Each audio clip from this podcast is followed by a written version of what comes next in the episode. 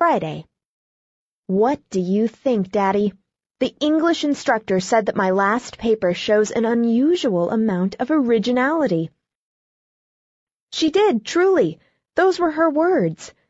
It doesn't seem possible, does it, considering the 18 years of training that I've had? The aim of the John Grier Home, as you doubtless know and heartily approve of, is to turn the 97 orphans into 97 twins. The unusual artistic ability which I exhibit was developed at an early age through drawing chalk pictures of Mrs. Lippett on the woodshed door. I hope that I don't hurt your feelings when I criticize the home of my youth. But you have the upper hand, you know, for if I become too impertinent, you can always stop payment of your checks. That isn't a very polite thing to say, but you can't expect me to have any manners. A foundling asylum isn't a young ladies' finishing school. You know, Daddy, it isn't the work that is going to be hard in college. It's the play. Half the time I don't know what the girls are talking about. Their jokes seem to relate to a past that everyone but me has shared. I'm a foreigner in the world and I don't understand the language. It's a miserable feeling. I've had it all my life. At the high school, the girls would stand in groups and just look at me. I was queer and different, and everybody knew it.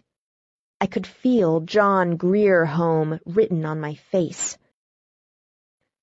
And then a few charitable ones would make a point of coming up and saying something polite. I hated every one of them. The charitable ones most of all. Nobody here knows that I was brought up in an asylum.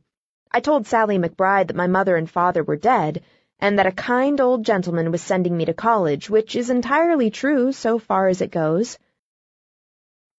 I don't want you to think I am a coward but I do want to be like the other girls, and that dreadful home looming over my childhood is the one great big difference. If I can turn my back on that and shut out the remembrance, I think I might be just as desirable as any other girl. I don't believe there's any real, underneath difference. Do you?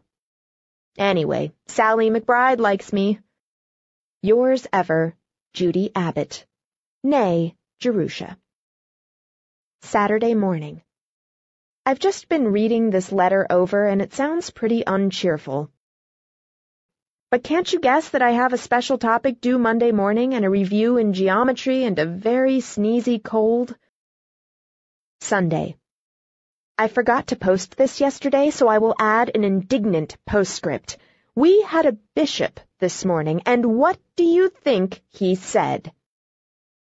The most beneficent promise made us in the Bible is this The poor ye have always with you. They were put here in order to keep us charitable. The poor, please observe, being a sort of useful domestic animal. If I hadn't grown into such a perfect lady, I should have gone up after service and told him what I thought.